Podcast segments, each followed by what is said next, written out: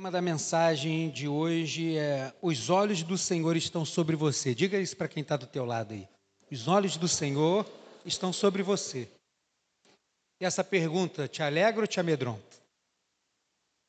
Me alegra. Ai meu Deus, ele está me, ele tá me vendo. Está vendo, irmão. Você não sabia, eu quero te avisar. Como diz na Apocalipse, os olhos dele são como chamas de fogo. Ele contempla todas as coisas, o que está por fora e o que está por dentro. Mas hoje eu tenho certeza que eu estou falando com pessoas que se alegram em saber que os olhos do Senhor estão sobre nós. Nós vamos mexer um pouquinho na palavra do Senhor hoje. Eu estou procurando fazer isso. Não sei se você percebeu, eu não tenho trago muito tablet. Porque eu estou querendo fazer com que a gente mexa na palavra. Porque quando eu trago no tablet, eu já saio lendo, né? mas aí fazer com que você também manuseie a palavra do Senhor. Porque tem uma geração aí que não sabe nem o que é a Bíblia, quanto mais onde é que está o livro dentro. Mas isso não é o nosso caso. Oh, glória a Deus.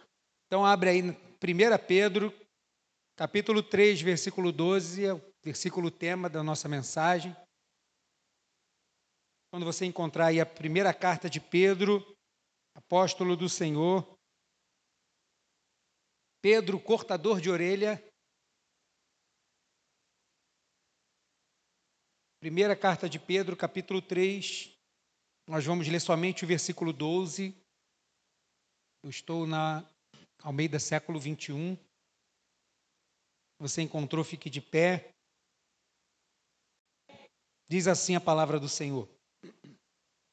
Porque os olhos do Senhor estão sobre os justos, e os seus ouvidos atentos à sua súplica. Mas o rosto do Senhor está contra os que praticam o mal. Senhor, nesta noite nos encontramos aqui na tua presença. E não por mérito nosso, mas pelo mérito seu, que o Senhor conquistou na cruz do Calvário, hoje somos esses justos, justificados pelo sangue do Cordeiro. Por isso pedimos que o Senhor possa falar conosco nessa noite e talvez em alguns corações trazer a segurança que é, Senhor, pertinente daqueles que têm certeza de que o Senhor está observando cada passo. Que a tua boa mão, tua boa mão continue, Senhor, nos abençoando, guardando, sustentando, e que a tua palavra continue nos alimentando, nos direcionando e nos dando a segurança e confiança que precisamos. Oramos assim em nome de Jesus. Amém. Pode se sentar. Porque os olhos do Senhor estão sobre os justos e os seus ouvidos atentos à sua súplica, mas o rosto do Senhor está contra os que praticam o mal. Quando a gente para para lembrar, porque às vezes a gente esquece, né? Que a gente está fazendo tanta coisa e a gente, se esquece de que Deus está vendo tudo que a gente está fazendo. Tanto é que na sua palavra ele diz que no final de tudo ele vai prestar contas, porque ele está vendo tudo que acontece. Nada passa desapercebido aos olhos do Senhor daquilo que ele está vendo. Então, saber que o Senhor nos vê nós que estamos falando dos salvos e remidos no sangue do Cordeiro, para nós traz dois sentimentos, pelo menos, e eu quero que você guarde isso. Quando nós percebemos ou relembramos que os olhos do Senhor estão sobre nós, a primeira coisa que nós precisamos ter é temor, porque o Senhor está me vendo, então preciso ter temor, porque o Senhor, na sua glória, está contemplando a minha vida. Ele não está desapercebido porque está vendo um monte de gente, tem muita gente no planeta inteiro, não. Os olhos dele estão sobre mim e sobre você. Esteja você no Oriente ou no Ocidente, não importa, os olhos do Senhor estão sobre nós. Ao saber disso, o primeiro sentimento que nós temos é de temor, não de medo, temor de reverência. Tem reverência, porque o Senhor está nos olhando, está nos observando, não como um juiz, mas como um pai que cuida. Está com os olhos sobre nós. Então, o primeiro sentimento que eu quero que você lembre quando fala assim, ó, o Senhor está nos olhando, é que tem temor. E se o Senhor está nos olhando, outro sentimento que a gente precisa ter na nossa caminhada é tranquilidade. Você não está solto, irmão.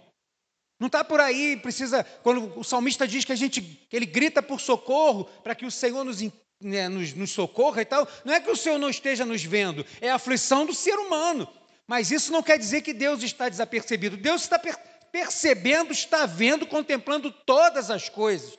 É somente uma forma poética dele se expressar, expressar a sua angústia. Deus está vendo. E se Ele está vendo, eu tenho certeza disso, eu tenho temor pela presença do Rei dos Reis e tenho tranquilidade, porque Ele está cuidando de mim. Ele vai me sustentando. E também outras coisas, quando a gente lembra da expressão, os olhos do Senhor estão sobre toda a terra, os olhos do Senhor são como chamas de fogo. Quando nós lemos alguma passagem bíblica que você se deparar que fala dos olhos do Senhor, ele que Deus está dizendo para nós, quando a gente fala de temor e tranquilidade, é o que nós temos a partir daquilo que o Senhor está nos olhando. Agora, quando o Senhor está nos olhando, essa expressão, os olhos do Senhor, quer dizer que a, a constante presença de Deus. Porque Deus está presente, porque Ele está vendo por onde a gente passa. Ele está vendo o que a gente faz, ele está vendo as situações que a gente entra, ele está vendo como a gente se comporta na sociedade, ele está vendo as afrontas que a gente recebe, a constante presença do Senhor, o que nós chamamos na teologia de onipresença. O Senhor está sempre presente. E a outra coisa que acontece é que se o Senhor está contemplando tudo e todas as pessoas e todas as coisas, o Senhor tem conhecimento de tudo, que nada fica desapercebido aos olhos do Senhor. Ele é onisciente, ele conhece tudo. Todas as vezes que você se deparar com a expressão os olhos do Senhor, saiba que nessa expressão está a onipresença e a onisciência do Senhor. O Senhor está presente em todo o tempo, o Senhor é conhecedor de todas as coisas. Isso é para a gente poder entender quando a gente fala dos olhos do Senhor estão sobre nós. E hoje estou aqui falando para pessoas que, como eu perguntei logo no início, saber que o Senhor nos olha não nos traz medo, mas nos traz tranquilidade, nos traz temor, reverência diante do Senhor. Nós não ficamos preocupados com isso. E é por que, que eu quero falar desse assunto, dos olhos do Senhor estão sobre nós? Para que você tenha este temor, para que você tenha tranquilidade, para que você saiba que o Senhor está presente em tudo que está acontecendo com você. Pode parecer que tem momentos que você está se encontrando sozinho, não está, não. Os olhos do Senhor estão te observando no detalhe. Ele está vendo o que está acontecendo ao redor, ele está vendo o que está acontecendo dentro, ele está percebendo as situações que estão Ele está percebendo tudo, meu irmão. Então isso tem que nos trazer tranquilidade e temor. O Senhor está presente e o Senhor tem poder para mudar, interferir, transformar, fazer tudo o que Ele quer. Então isso tem que nos trazer temor e tranquilidade. E eu separei de Gênesis Apocalipse, a Bíblia vai falar disso. Já desde o início, quando ele cria o homem, ele andava com o homem, depois veio procurar o homem, o jardim, o homem estava escondido. Do início ao fim, Deus está se relacionando com o homem. Então a gente podia buscar de Gênesis Apocalipse textos para falar dos olhos do Senhor, mas eu procurei cinco referências bíblicas para trazer este entendimento para nós desta importância, desta bênção que é saber que os olhos do Senhor estão sobre nós. Não como aquele, meu Deus, ele está me olhando. Não, que bom que o Senhor está me observando. Vou ter reverência e tenho temor no meu dia, porque eu sei que o Senhor está comigo. Os olhos dele estão me acompanhando. Os olhos do Senhor estão sobre mim quando eu estou dormindo. Os olhos do Senhor estão comigo mim quando eu vou para o meu trabalho. Ele está comigo constantemente. Nós não temos dúvida disso. Mas só que eu queria falar algumas coisas a respeito do que, que isso é bom para nós para trazer temor e tranquilidade.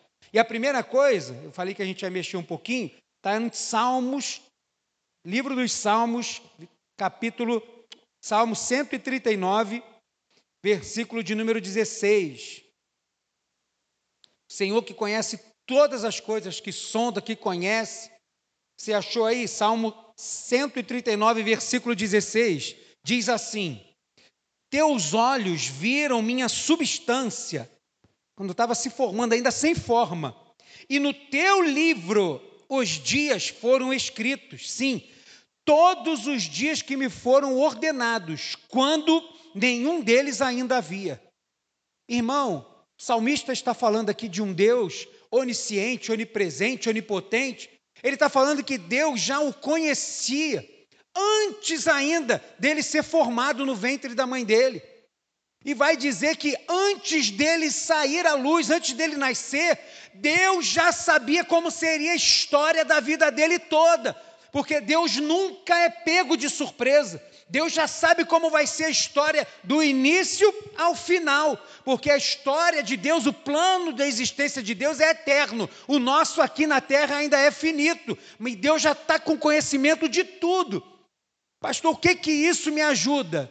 Irmão, não se preocupe, que você nunca vai ser pego de surpresa por nada de que seja que o inimigo queira fazer, porque Deus já conhece a tua história do início até o final. E se a tua história do início ao final é com conhecimento de que os olhos do Senhor estão sobre você, tenha temor e tranquilidade. O Senhor conhece você totalmente. O Senhor conhece você melhor do que você mesmo. O Senhor sabe tudo sobre você. Ele te conhece, ele sabe o que te alegra, ele sabe o que te entristece, ele sabe quando ninguém sabe que você está triste, ele sabe como você está, ele sabe quando você faz aquela oração e tem palavras que você não quer dizer, e ele está sabendo que está guardado lá dentro, ele sabe de todas as coisas. E isso é importante para quê? Para que a gente não fique se sentindo um, um Zé Ninguém, um crente que está jogado de lado, um crente que Deus não se importa, ele se importa tanto que antes de você nascer, ele já te conhecia, como disse para Jeremias: antes de você nascer, eu te separei, te escolhi como profeta. Deus tem planos que a gente não pode imaginar, está tudo escrito lá.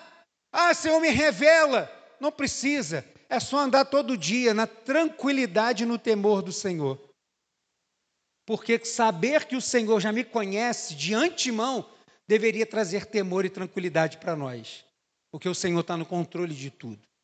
Mas outras coisas, queria que você agora fosse no Evangelho de Marcos. Evangelho de Marcos, capítulo 12.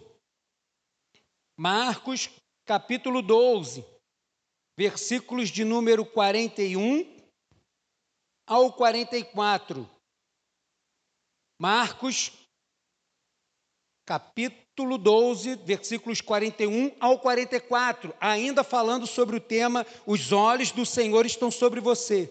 Então fica tranquilo, os olhos do Senhor estão sobre você. Ele conhece a tua história toda. Até a história que você não viveu, o Senhor já conhece. Agora vamos ver esse texto. Você achou aí Marcos 14, 41 ao 44 diz assim: Jesus sentou-se em frente ao gasofilácio ou cofre das ofertas e observava como a multidão colocava o dinheiro no cofre. Muitos ricos depositavam ali muito dinheiro. Veio, porém, uma viúva pobre e colocou no cofre duas moedinhas que valiam um quadrante. Vamos botar aí hoje cinco centavos. Chamando ele os discípulos, disse-lhes: Em verdade vos digo que esta viúva pobre deu mais do que todos os que colocaram oferta no cofre, porque todos deram do que sobrava, mas ela, da sua pobreza, deu tudo o que possuía, todo o seu sustento. Quem estava observando essa mulher? Jesus. E eu te pergunto, por um acaso essa mulher sabe dessa história aqui? Ela nunca tomou ciência. Jesus estava observando ela de longe. Jesus não foi procurar ela e falar assim: meus parabéns. Jesus foi falar para os discípulos: olha lá, como é que você deve ofertar, olha lá como é que você deve se oferecer ao Senhor. Jesus estava dando esse exemplo. E o que eu quero dizer com isso, sobre os olhos do Senhor estão sobre nós, para trazer temor e tranquilidade. Irmãos, tem coisas que você faz para o reino de Deus que ninguém está vendo. Aquela viúva não foi para lá como aqueles homens ricos, para chegar lá e botar aquele monte de moedas, aquele monte de valores ali dentro do cofre, sendo que aquilo sobrava para eles. Aquilo era um montão, mas para nós podia ser muito, para eles não era nada. E aí Jesus está observando aquela senhora viúva colocar duas moedinhas, que quem olhasse aquela mulher colocando aquelas duas moedinhas, quem não a conhecesse, eu nada ia falar, eu devo vir para cá para quê? Era melhor não dar nada, para dar isso era melhor não dar nada. Mas Jesus que observa e conhece cada um dos seus, porque ele conhece a gente antes de nascer, ele está olhando aquela mulher em toda a sua necessidade. Aquela mulher chegou e Jesus está dizendo para os discípulos: está vendo? Ela deu tudo o que tinha ela ofereceu tudo o que tinha. Irmãos, às vezes você pode estar oferecendo tudo o que você tem a Deus no teu trabalho, para a tua família, aonde quer que seja, e parece que ninguém está observando. Continue assim, meu irmão, porque no céu os olhos do Senhor estão sobre você. pode ser que ninguém venha te dar um tapinha nas costas para dizer assim: olha, caramba, muito bom isso, não se importe com isso. Aquele que tem honra para dar, que é o Senhor, está observando. Os olhos do Senhor estão sobre mim, estão sobre você, estão vendo aquilo que a gente faz, o socorro que a gente dá, aquela oração que você faz de madrugada por alguém, que essa pessoa talvez nem saiba que você ore por ela isso não passa desapercebido dos olhos do Senhor. E o Senhor olha com bom grado, como dizendo: está vendo aquela viúva? Serva boa e fiel, porque não é pela quantidade que ela dá, mas é pela forma que ela dá. Ofereça sua vida ao Senhor, trabalhe para o reino de Deus mesmo. E fala trabalho, não só as coisas que faz na igreja, lá fora, no seu trabalho, na sua escola, onde quer que você esteja, apresente o reino de Deus a alguém através da sua ação, do seu testemunho, e se der tempo, pregue também. Porque aquele que tem honra para dar, maior do que qualquer honra que você possa receber nesse mundo, está lá do céu olhando. Os olhos do Senhor estão sobre mim e sobre você ele sabe. Aquela viúva pode ter passado desapercebida pelaquela multidão inteira. Muitas pessoas sequer tomaram ciência que ela estava passando por ali. Mas o Todo-Poderoso estava olhando ela ali e falou assim: Está vendo lá? Ó? Aprenda com aquela viuvinha lá. Ó. É importante que a gente saiba disso, porque às vezes pode parecer que o que a gente está fazendo é pouco, irmão. Às vezes a gente bate os olhos nas coisas que igrejas fazem, coisas que outras pessoas fazem, e a gente acha que o que a gente faz é pouco. Não é, não, irmão. Tem um Deus todo-poderoso olhando e valorizando cada pequeno trabalho, cada pequeno cuidado, cada pequena oferta que você faz, não só financeira, não, com a tua vida, que você expressa ao Senhor. O Senhor está vendo, porque os olhos do Senhor estão sobre mim e sobre você, irmão. Outro exemplo para nós sobre trazer temor e tranquilidade, Lucas, capítulo 7. Evangelho de Lucas, aí um pouco mais à frente, capítulo de número 7, outra viúva. Agora que eu estou me percebendo isso, que é outra viúva. Versículo de número 11 ao 15, não vou ler a história toda. Achou aí Lucas, capítulo 7? Puxa, graças a Deus, olha, fico feliz quando eu ouço isso. Lucas, não vale no celular não, achei. Não é? é aqui, ó. Versículo 11 ao 15 diz assim: Pouco depois, ele seguiu viagem para uma cidade chamada Naim, e seus discípulos e uma grande multidão o seguiam. Quando chegou perto da porta da cidade, estavam levando para fora um morto, filho único de uma viúva. E uma grande multidão da cidade o acompanhava. Logo que a viu, o Senhor se encheu de compaixão por ela e disse-lhe: não chores. Aproximando-se, Jesus tocou no esquife ou no caixão, e ao pararem os que levaram, ele disse: Moço, eu te digo, levanta-te. O que estivera morto sentou-se e começou a falar, e Jesus o entregou à sua mãe. Qual era a expectativa dessa mãe naquele dia? Enterrar o filho. E não saber mais o que aconteceria com ela, porque ela era viúva única fonte de renda que ela poderia ter ia vir do filho, que era um homem. E agora ele morreu, ela vai ficar ao léu, à mercê da sociedade e contando para ver se os sacerdotes vão cumprir a palavra de Deus para cuidar dos órfãos e das viúvas, que era o que não acontecia. E aí agora a vida daquela mulher acabou. Jesus está chegando com a multidão que vem alegre dos feitos de Jesus de uma outra cidade. Quando ele chega na porta daquela cidade, tem uma multidão festiva atrás de Jesus, mas lá na frente tem uma multidão entristecida pela morte, pela perda, por tudo que está acontecendo ali. Jesus bate os olhos naquela mulher e decide por ele próprio ir lá e mudar o quadro. Ele não perguntou para ela se ela cria, ele não perguntou para ela se ela o conhecia, ele não perguntou nada. A única coisa que ele chegou para ela, quero dizer, foi dizer: não chores. Que isso vindo da boca de qualquer outra pessoa poderia ser uma afronta. Você chegar num enterro, tá lá a mãe de, uma, de, um, de alguém chorando porque perdeu o seu filho. Você chegar para uma mãe e falar assim: ah, não chora não. Que isso? Tem que chorar mesmo, uma perda.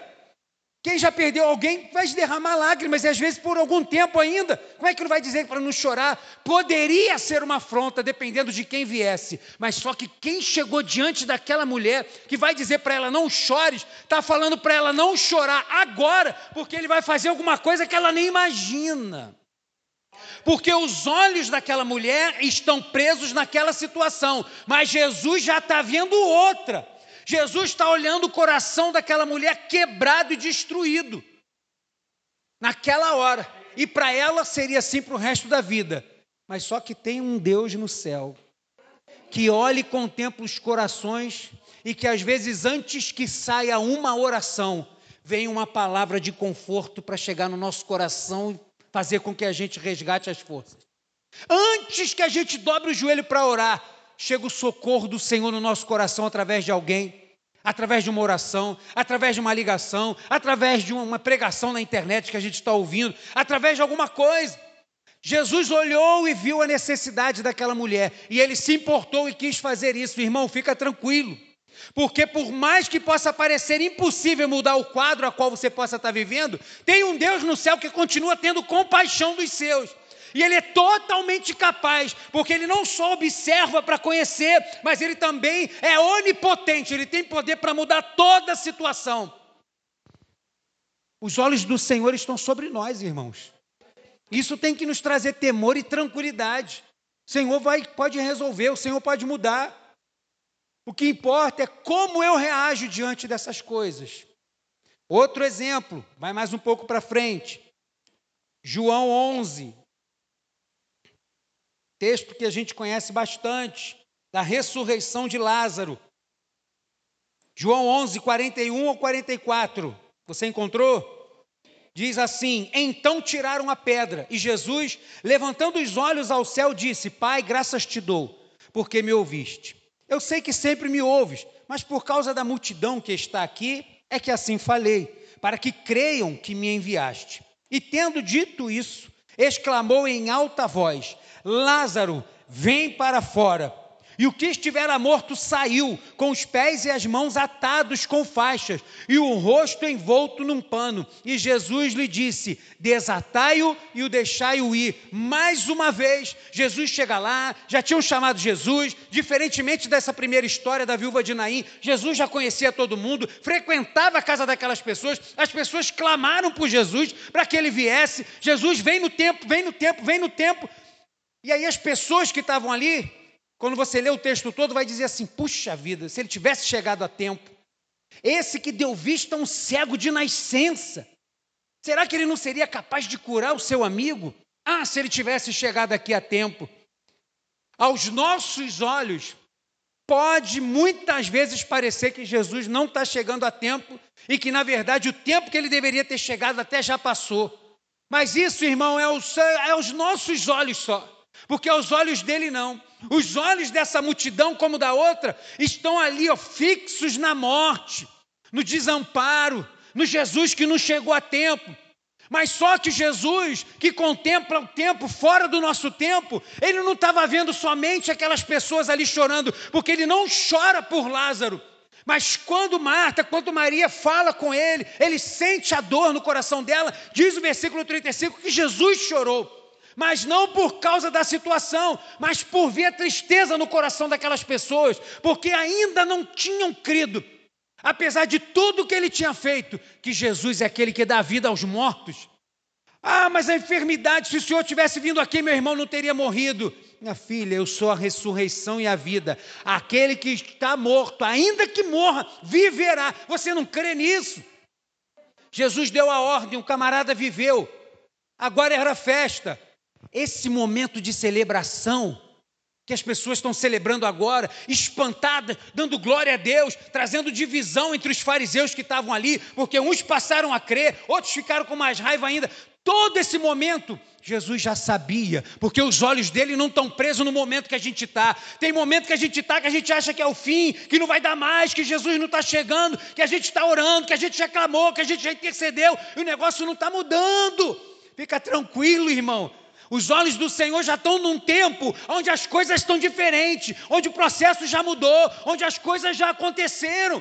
A gente tem que ter temor e tranquilidade, porque os olhos do Senhor estão sobre nós. Salmo 139, versículo 16. Ele conhece a história toda, meu irmão. A gente está preso aqui e realmente não temos como saber o lá, mas se Ele sabe, Ele está vendo, fica tranquilo, meu irmão. Senhor tem poder para mudar toda a situação. Ele nunca está atrasado. E por último, Obadias, você não conhece, fica por aí mesmo. Obadias, versículo 12, vai estar aqui na tela. Obadias, verso 12, só tem um capítulo, então você não precisa mencionar o capítulo, tá, irmão? Obadias, verso 12, do 12 ao 14. Você achou aí Obadias? Pastor, não sei. Vem de Mateus, vem voltando aí, ó. Malaquias, Zacarias, Ageu, Abacuque, Sofonias. De... Antes de Miqueias, Jonas, antes de Amós, Obadias. Oséias, Joel, Amós, Obadias. Isso, ó, você já quer sambar aí, ó. Um forrozinho aí, o pessoal do Secave. Oséias, Joel, Amós. Nunca mais vai esquecer. Você achou aí Obadias? Que benção. Teve gente que foi surpreendido. Meu Deus, Uba, olha, como Deus é fiel, na minha Bíblia também tem, pastor. Olha. Sabia que você ia se deparar com. Obadias. Deixa eu só dar um pano de fundo aqui. Obadias é um profeta que está escrevendo uma palavra de juízo para um parente de Israel, que é Edom, descendência de Esaú. Obadias vai escrever, vai profetizar especificamente para o irmão de Israel, que é Esaú, irmão de Jacó. Jacó foi transformado em Israel. E o que ele vai dizer, que é uma palavra de repreensão, mas eu quero ler somente do verso 12 até o 15. Diz assim: Mas não devias olhar com prazer o dia da desgraça de teu irmão nem te alegrar com a ruína do povo de Judá, nem falar com arrogância no dia da tribulação, nem entrar pela porta do meu povo no dia da sua calamidade. No dia da sua calamidade, não devias olhar satisfeito para a sua desgraça, nem lançar mão dos seus bens, nem ficar nas encruzilhadas para exterminar os que escapassem, nem entregar os que lhe restassem no dia da tribulação. Só até aqui por enquanto. O que está acontecendo aqui?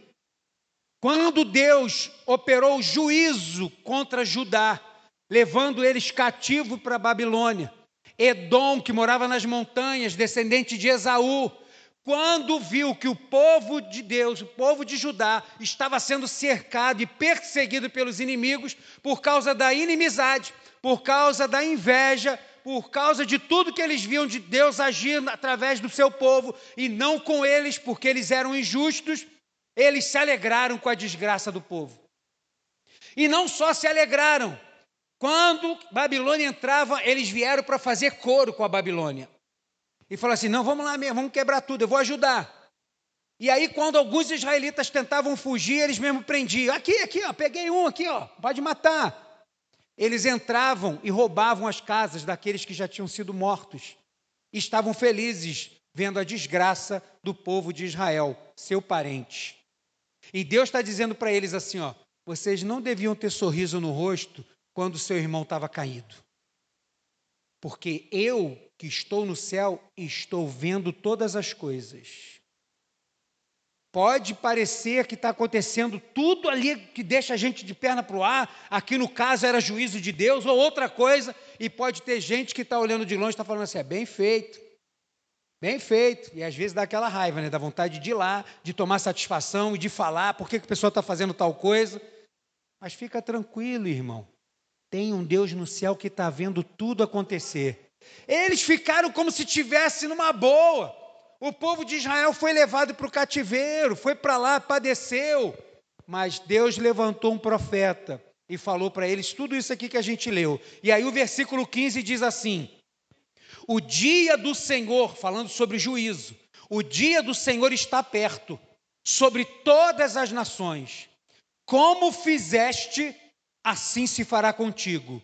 O teu feito voltará sobre ti. A Bíblia diz que a vingança pertence a quem?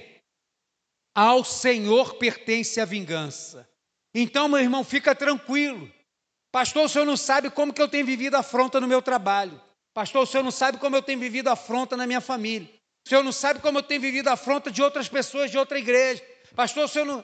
Eu não sei mesmo, não. Mas eu quero te dizer que eu não sei. Mas Deus sabe. E Deus não se agrada da injustiça. Deus não se agrada de pessoas que agem de má fé. Deus não se agrada de pessoas que têm sorrisinho no rosto vendo a queda do outro. A queda do outro deveria trazer temor a Edom.